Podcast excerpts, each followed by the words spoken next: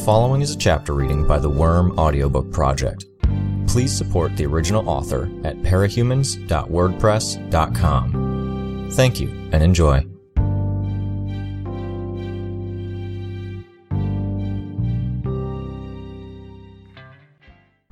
Arc 12 Plague Chapter 1 The first beetle gripped the corner of the paper in his mandibles and slowly pulled it back.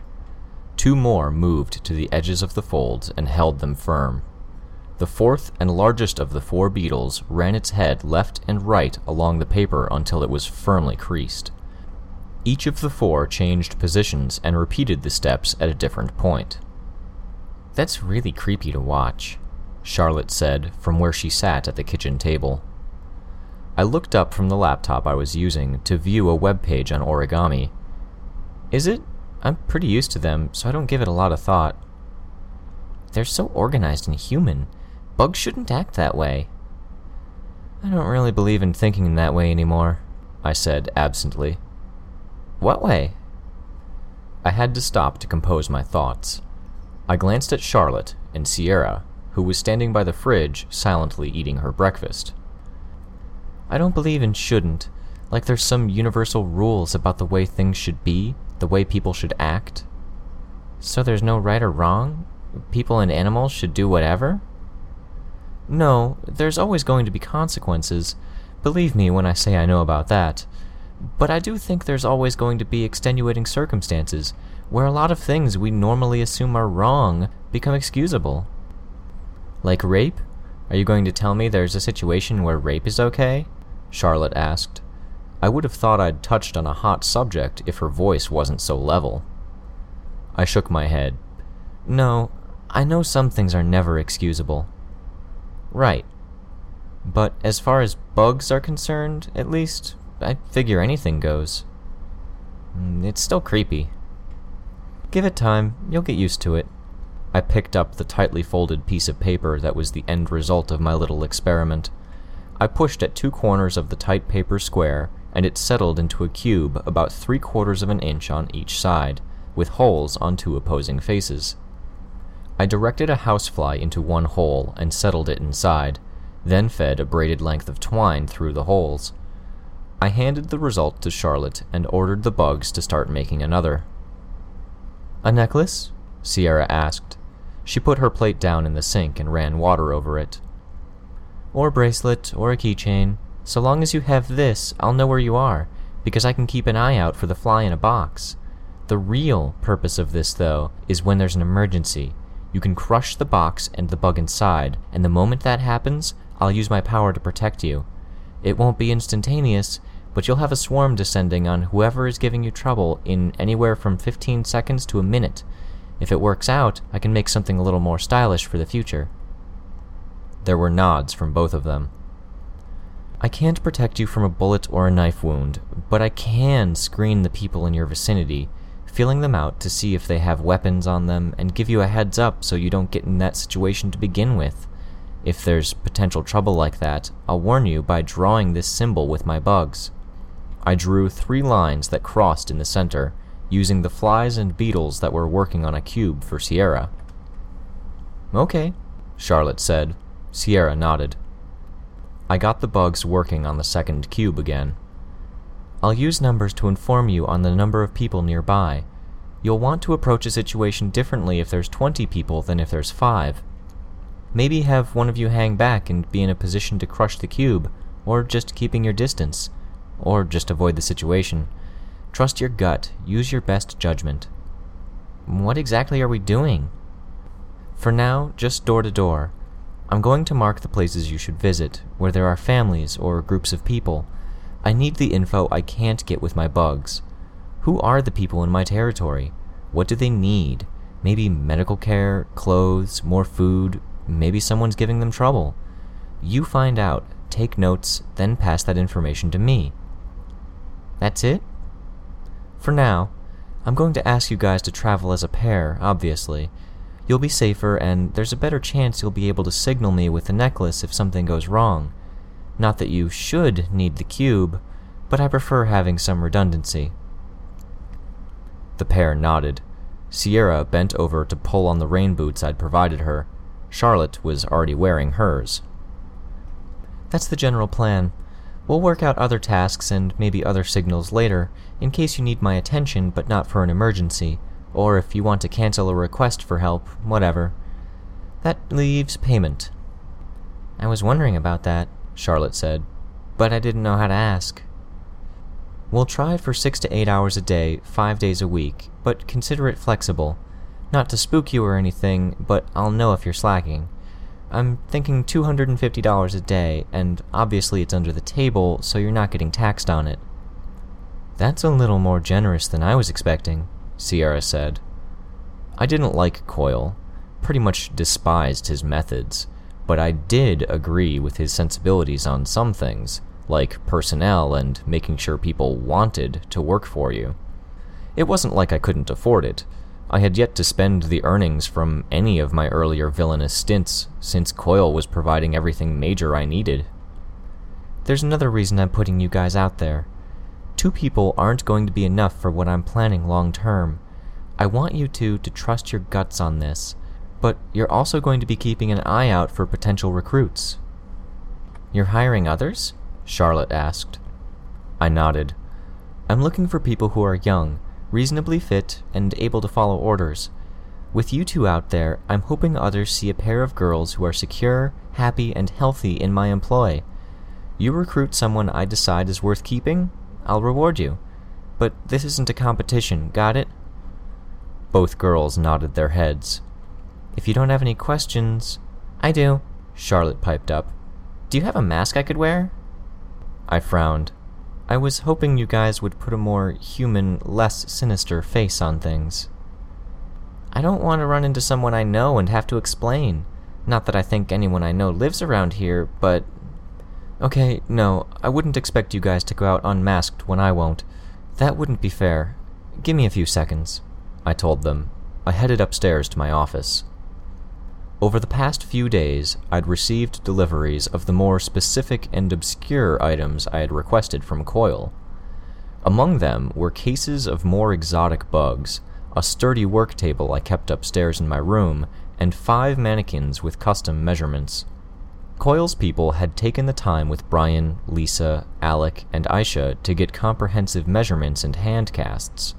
Bitch had refused. This had led in turn to the creation of the mannequins, which had been shipped to me and set up on the pedestals beneath the shuttered window.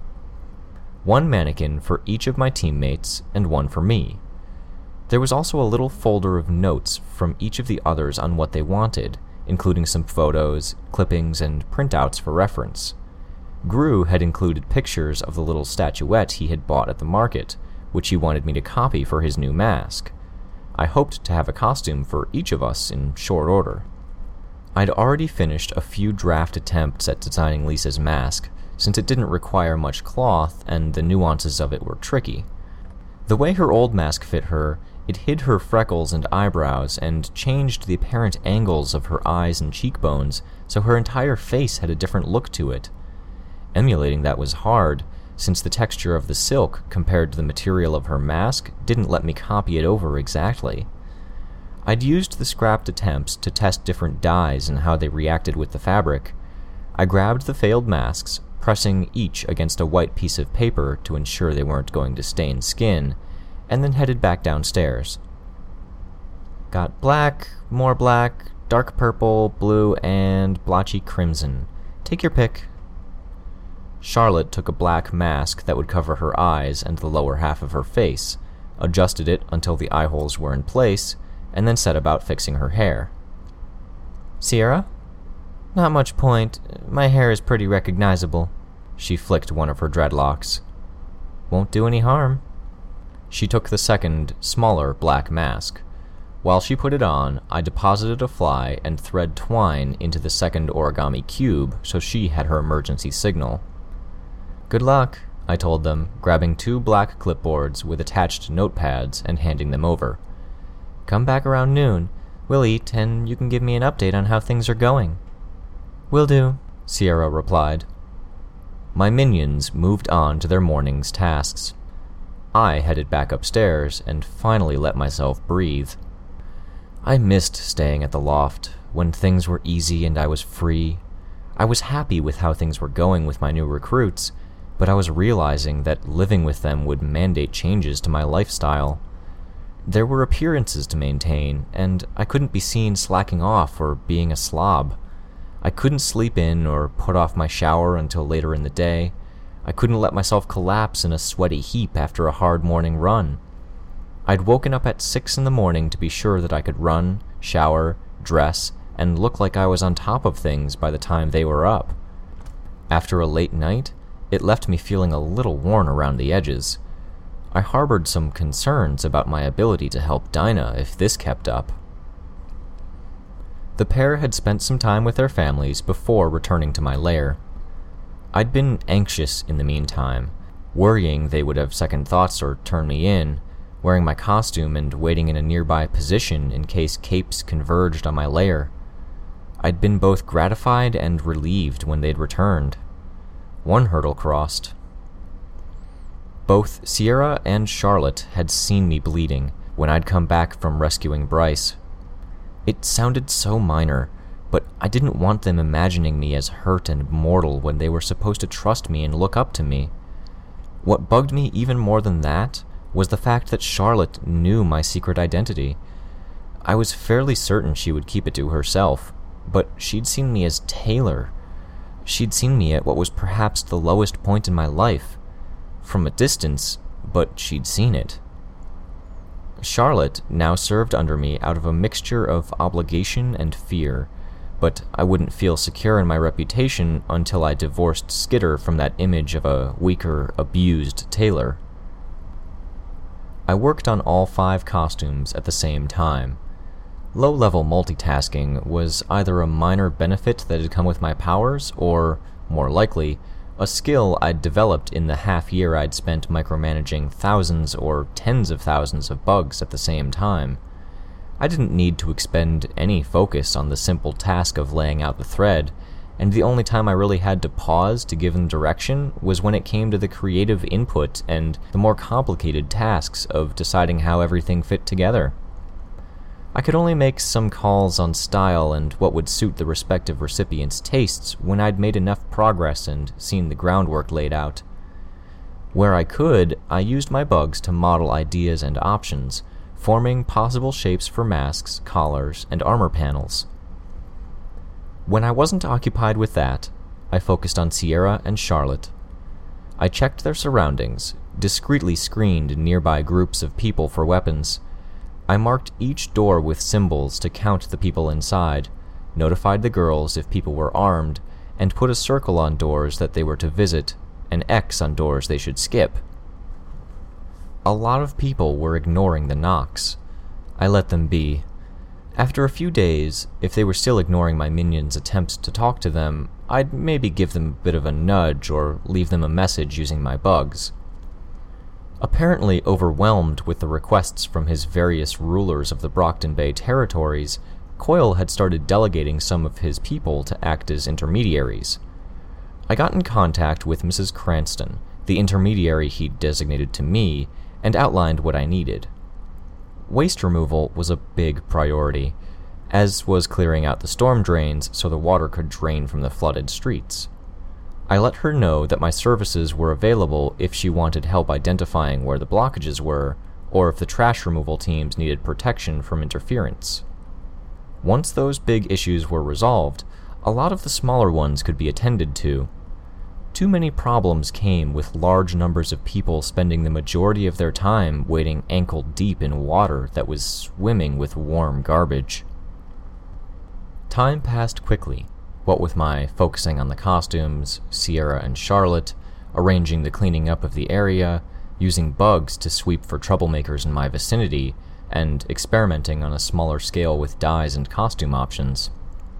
I had a smaller collection of Darwin's bark spiders that Coil had procured for me in a specialized terrarium to emulate the hot temperatures they were used to, but I couldn't make use of them to make anything until they had given birth to at least one new generation. When I did, though, I expected that the fabric they created would be as superior to the Black Widow's work as the Black Widow's silk was to conventional cloth. There wasn't much room for error with the small number Coil had provided, so I was being careful with the breeding process. My cell phone rang, and I knew from the bugs I had placed on the two girls that it was Charlotte calling. That or someone else had coincidentally phoned me the same instant Charlotte dialed on her phone and raised it to her ear. Yes, Charlotte? I asked.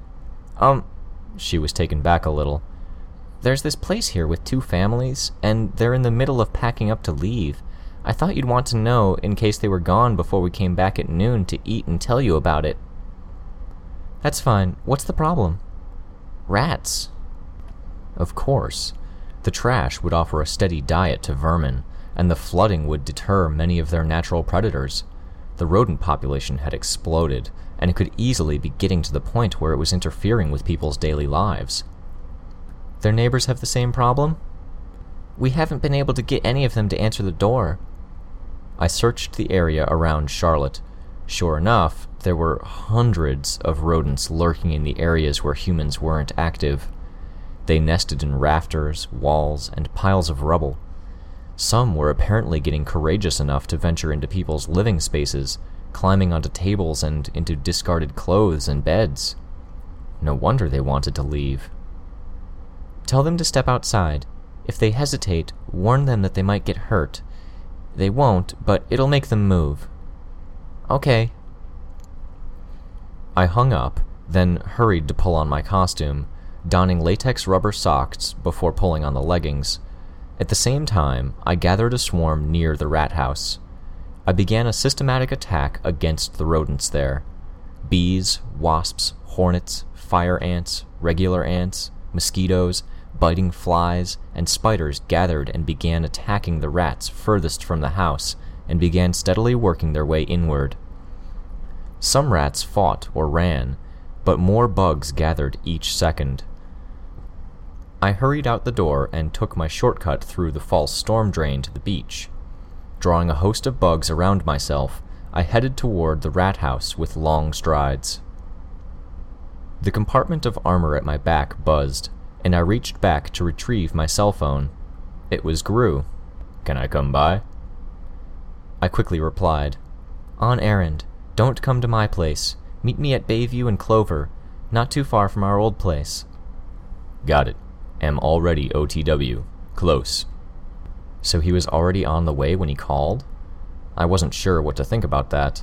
It suggested it was a social call with the assumption I would be okay with it, which I didn't mind, but that didn't really fit his personality. More likely, there was something that he wanted to discuss with me in person.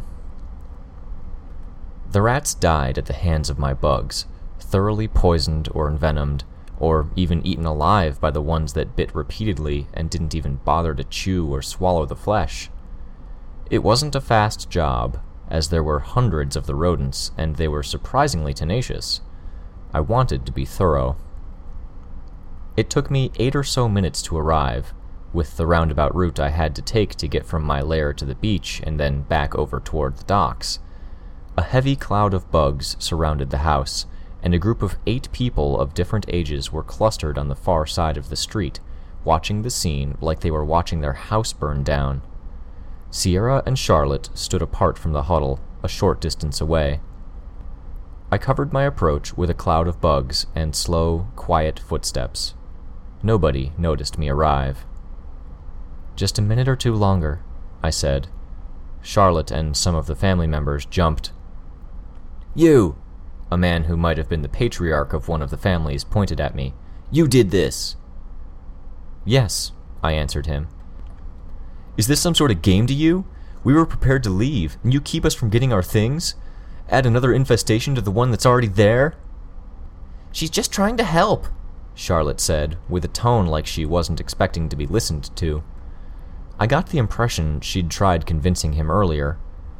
I raised one hand to stop her, it was better if I handled this myself. The man drew himself up a fraction.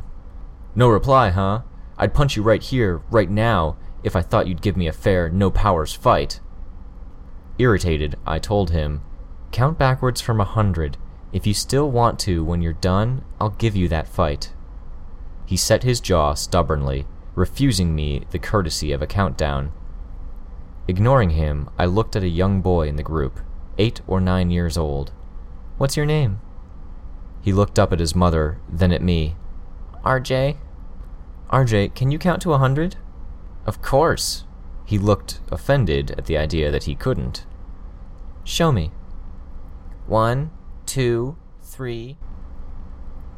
Only a small fraction of the rats were left.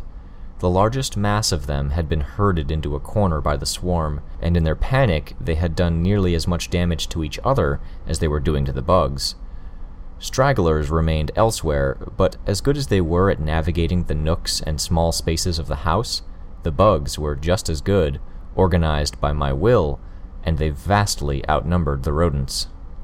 31, 32. Before the last of the rats were dead, I began organizing roaches and other sturdier bugs to have them cart the dead rats away. I filled the corners of the stairs with massed insect bodies until it was more like a ramp than a set of steps. I stepped up to the house to open the door and let the swarm start bringing the dead rats outdoors. 77, 78, 79. I knew I wouldn't quite have enough time to clear out the entire house of the rat corpses, so I cheated by hauling the rats through the walls into the unoccupied neighbor's residence and out the kitchen window at the back of that building. The last of my bugs left the sky around the house. I timed the arrival of the last few dead rats with the end of RJ's countdown. So many, Charlotte gasped as she saw the three or four hundred rats held high by the swarm. Judging by the family's expressions, they hadn't known how many rats they'd had nested inside their home. Turning to the dad, I told him, Your rat problem is dealt with, and nearly all of the bugs are gone. Some of my swarm will remain so I can keep an eye out for any future infestations, but you won't see them. Now, if you still want to swing at me, I'm okay to go a round or two, no powers. His mouth twisted in a scowl, but he didn't move to attack me. Walking over to Sierra and Charlotte, I quietly asked them, Would I be right if I guessed he wasn't the one who asked for help? Yeah, Sierra said. She did. Sierra pointed at the woman who was protectively clutching RJ's shoulders. Is this satisfactory? I asked the woman, raising my voice. The dead rats will be cleared out of the area in a few minutes. They're really gone? They won't come back? They're gone, and they won't come back until someone forces me to move out of this territory. Thank you, she said. She opened her mouth as if she was going to say something else, then stopped. Well, at least the mom thanked me. You'll want to sterilize the place rubber gloves, bleach, boil or replace every dish, every piece of silverware, toothbrushes, linens, and clothes. We don't really have the ability to do all that. We don't have much money, let alone those things. Stores aren't exactly open, and we don't have running water or electricity either. Geez. What have you been drinking? We have a rain barrel, and we have a water collector on the roof that came with a supply kit. That's not good enough for this many people. Do you have a propane tank? One should have come with a supply kit. It's nearly empty. We've been using the propane to cook rice, but we don't have measuring cups, and if we use too much water, it takes too long to cook, and so we're running out of the gas. She sounded so tired. Getting by with eight people in one household and no facilities would be such a chore. Add the stress of rats getting into the food, tearing at the sheets to get material for nests, crawling on them as they slept. I didn't know how she'd coped. I hoped my dad's situation was better. Make a note, I ordered Sierra. If these people are having trouble, it's easily possible others are in similar straits. We'll want a fresh set of supplies going out to everyone in my territory. For this family, a delivery of cleaning supplies, bleach, rubber gloves. They'll want some new clothes. You can get their sizes after I leave. Supplies, of course, and containers to keep the food in. Tupperware. We'll arrange for a doctor to come by and check them for bites, scratches, and infections. Standard inoculations. The doctor will know how to handle that stuff better than we do. Hopefully. Okay. And measuring cups. I smiled behind my mask. We can't pay you back for this. Even if you gave us a loan, we won't be able to, the mom said, so they were assuming I was putting myself out in some loan shark role, get them indebted to me, leech them for cash. It's on the house. I waved her off. Thank you, she said again. I felt bad for feeling the way I did, but I thought her gratitude was a little muted for what I was giving her. I could sense Grue a block away, my bugs settling on his helmet, unable to see as they got close. I could feel the faint push of the darkness billowing away from him. He'd been watching for a minute or two. If there's nothing else that's pressing, I asked. Silence, a few shaken heads. I turned to go and meet Grue where he stood at the corner of one building. Taking up a side business in extermination? He asked me. I thought I detected a note of humor in his voice. Assisting my people. Some goodwill will help when I'm more firmly in power here. I couldn't help but sound a mite defensive. Yep, that guy over there will be singing your praises. I looked over my shoulder at the dad who'd been giving me a hard time. He was ignoring Sierra and Charlotte, who were talking to the larger group of people. Instead, he watched the bugs cart the dead rats down the street, as if he thought I would slack on the job. I don't understand people sometimes. My guess? When everything went to hell, he told himself he'd be the man for his family take charge, provide, protect. He failed. Then some little girl waltzes in and takes care of that all at once? Little girl? You know what I mean. Look at it from his perspective. What if I recruited him? Gave him the opportunity and the power to help others? He'd be intolerable. I mean, sure, things would get better in the short term, but over the long haul, you'd wind up with someone who criticizes every last thing you do, every last call you make, to make himself feel better about the fact that he isn't the one in control, the one calling the shots. Fuck, I said. I thought you said you weren't good with people. I'm not good with girls, mainly. Guys, or manly guys like him, I've met enough people like him in the gyms with my dad, in fighting classes. Guys and girls aren't that different. Aren't we? Look at our group. Regent and I are going on the offensive. I've got Aisha and I making constant coordinated attacks against enemies in my territory, terrorizing groups with attacks from the cover of my darkness, or from someone they can't even remember fighting. Regent's got a squad of Coil's soldiers with him, and he's tracking and kidnapping the leaders of enemy groups and gangs, using his power to control them, and then having them sabotage their own operations, or start fights with other groups that leave both almost totally wiped out. Then he cleans up the mess. And us girls? Lisa's running the shelter and says she's doing it to get more info, but I think she doesn't mind how it connects her to the community there either. You, too, are almost nurturing in how you're treating the people in your territory, and you're acting like you're getting that aspiring superhero thing out of your system. Or entrenched deeper into it. I can't tell. I didn't like that he was mentioning that. Sore spot for both of us. Just following my instincts. And maybe pushing yourself a little too hard, too fast in the process. Hmm. I offered a non committal response.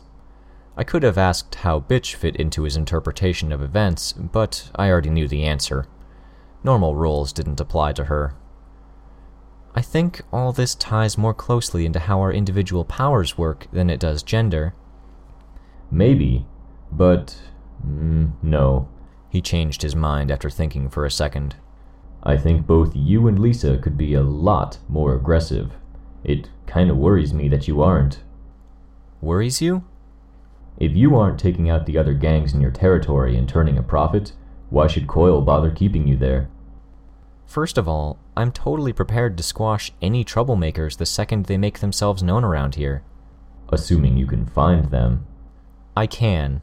Second of all, Coil didn't say a thing about turning a profit. He has money. Scads. He has his own money. Money that he has to devote time and attention to earning. If your territory never starts earning for him and just becomes some black hole that sucks up tens of thousands of dollars of his money each week, you think he's going to be okay with that? What do you want me to do that doesn't involve taking protection money or peddling drugs? Those would be your biggest revenue streams. I'm taking control like he wanted me to, faster than the rest of you. But you're not leaving yourself in a position to do anything with that control. I can get all of the people in my territory onto Coil's side, and I have over $350,000 I can put towards infrastructure here. That's not as much as you might think it is when you're talking about this much territory. No, but it's something. Look, Coil's a proud guy. He said it himself. He'd be upset if he took over the city and it wasn't better than it was before. I've got the boardwalk here. I can help set that going again. I've also got the docks here, a part of it. If I can improve things here, if I can take this place and make it better than it's been in decades, wouldn't that be a feather in his cap? Even if things went smoothly, that's not going to happen fast, and it's not going to be easy. Not fast. Grue had been pretty merciless in trying to poke holes in my approach, but the realization that he was right on that score was like a punch in the gut. If I can show Coil I'm making headway. Even I wasn't convincing myself.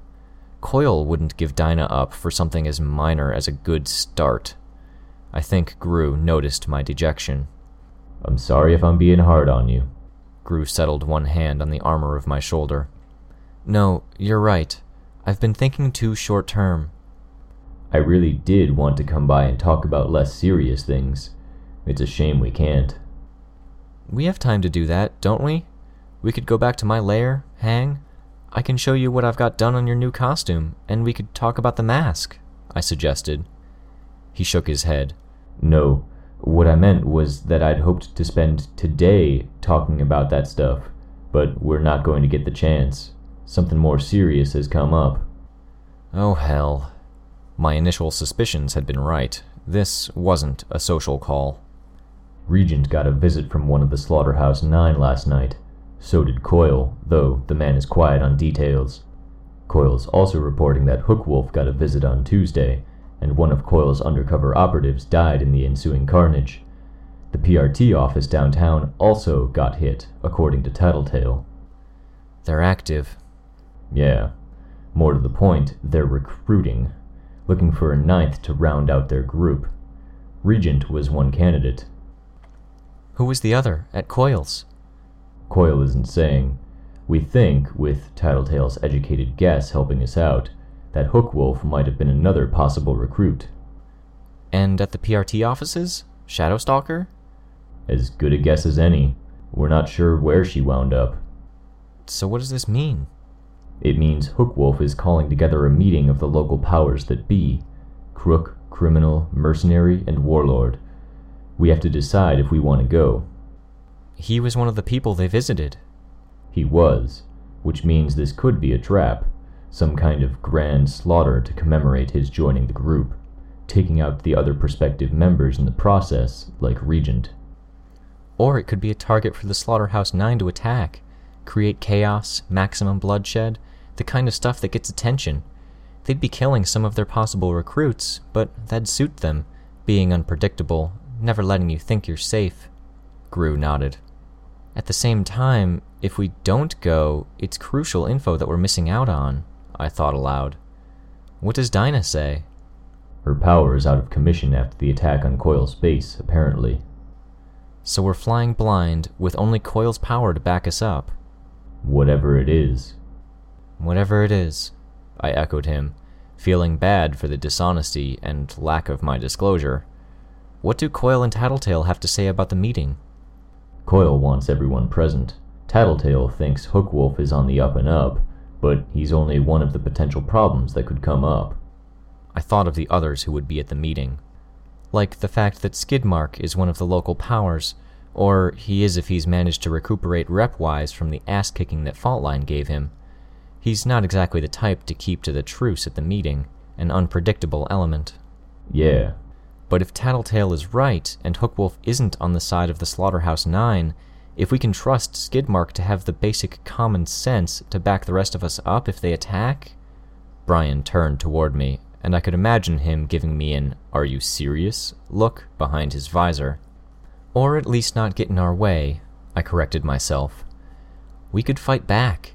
If it wound up being most of the villain groups against the Nine, our group's power sets lend themselves to slipping away if that went sour, and Tattletale might be able to sense trouble before it hit us. You're talking like you want to do this. I do, kind of. If all the top villains of the city attend and we don't, are we really doing ourselves any favors? Our rep will take a nosedive, we'll be out of the loop, and there's nothing saying we wouldn't be targeted by the Nine all the same if we sit it out. Why do I get the feeling your decision here is motivated by your rushed attempt to get more control, more rep, and finish this phase of our territory grab as soon as possible? Because it is. He sighed, and the sound was eerie, altered by his darkness.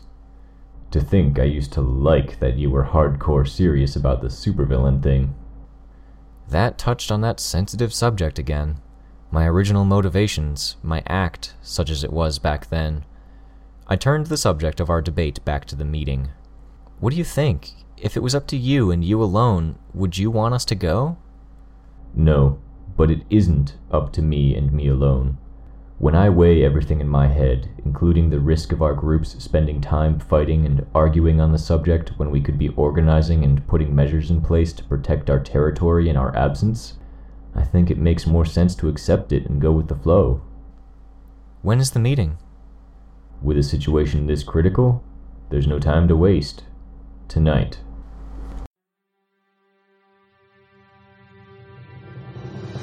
Hi, this is Rain. You just finished listening to a chapter from Arc 12, Plague, from the web serial Worm by J.C. McCrae. This production is brought to you by the Worm Audiobook Project. If you would like to know more about us or to volunteer your own services, please check us out at audioworm.rein-online.org. You can download or listen to every chapter directly from our site, or you can find us on iTunes or any podcast app under Worm Audiobook. Thank you for listening.